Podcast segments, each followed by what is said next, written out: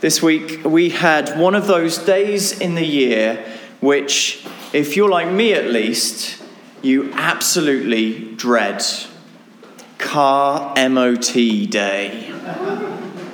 Because you never know how much the bill's going to work out to be, whether they're going to manage to find something that you didn't know about that's gone wrong, that needs replacing, that's going to cost however much, something that you just weren't prepared for.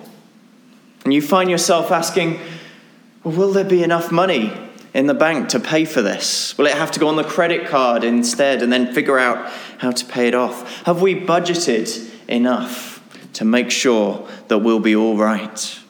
How much is enough?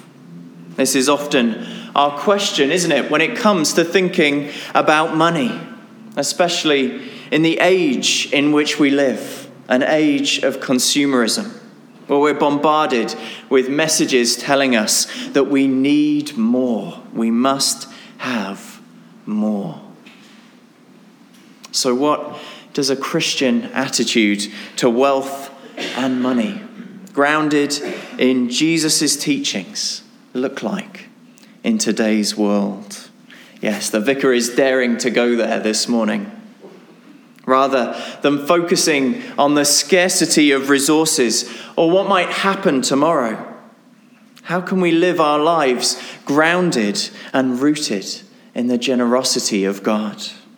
Is it possible to live a different, distinctive kind of life, set free from financial worries in order to live simply and love generously? I believe that there are perhaps two opposite but compelling impulses in our lives when it comes to money.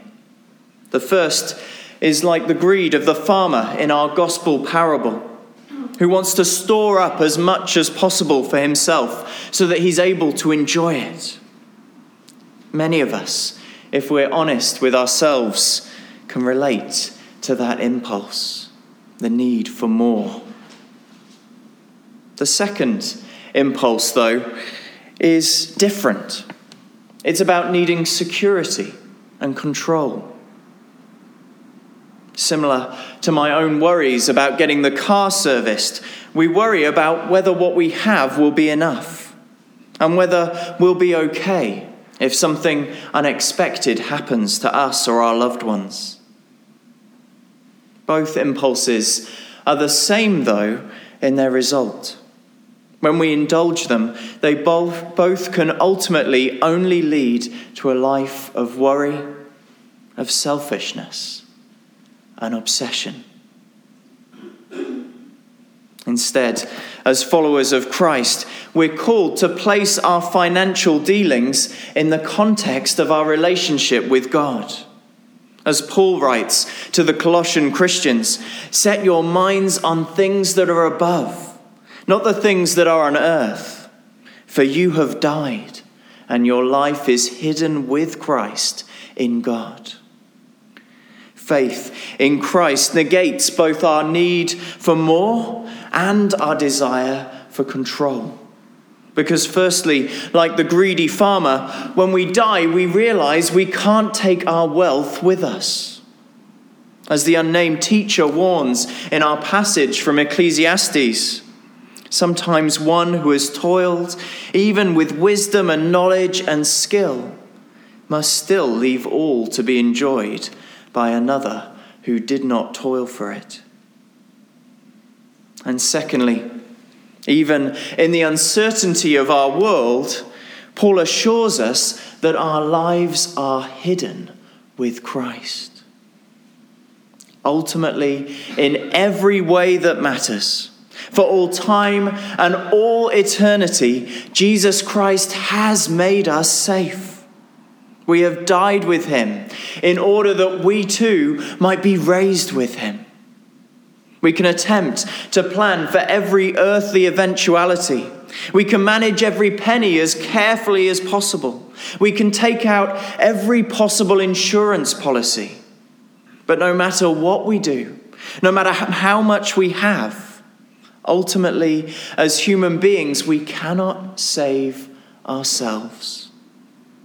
Only God in Christ can save us and has saved us by his cross and resurrection in order to bring peace to us over all our earthly dealings. So, how then are we to live as those who are raised with Christ? Well, Paul tells us we're to clothe ourselves with a new way of living a new set of attitudes, a new set of priorities, which are vastly different, distinctive to those of our world. We're to live in the world in a new way, freed to live more simply, to love more generously, to hold what we have lightly, with a firm grip instead on Christ and on His kingdom. This is how the early Christians lived their lives, even in the shadow of the great empire of Rome. One author wrote this of them. For they are distinguished from other men neither by country nor language, nor the customs which they observe. They pass their days on earth, but they are citizens of heaven. They obey the prescribed laws and at the same time surpass the laws by their lives. They love all men and are persecuted by all. They are unknown and condemned. They are put to death and restored to life. They are poor, yet make many rich. They are in lack of all things and yet abound in all to sum up all in one word what the soul is in the body, that are Christians in the world.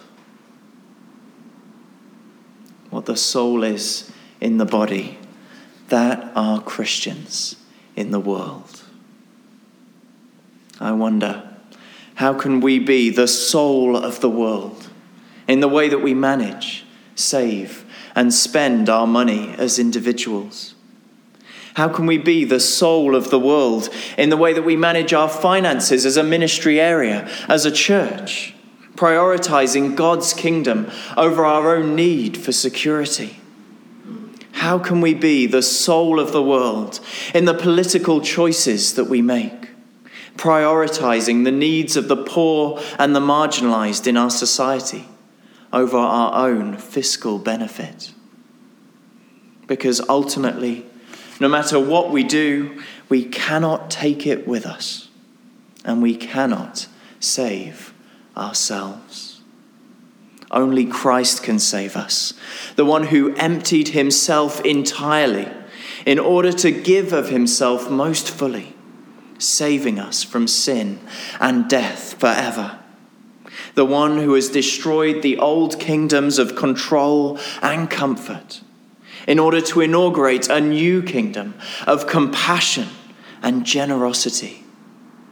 Our wonderful Saviour, in whom and with whom our lives are hidden with God forever.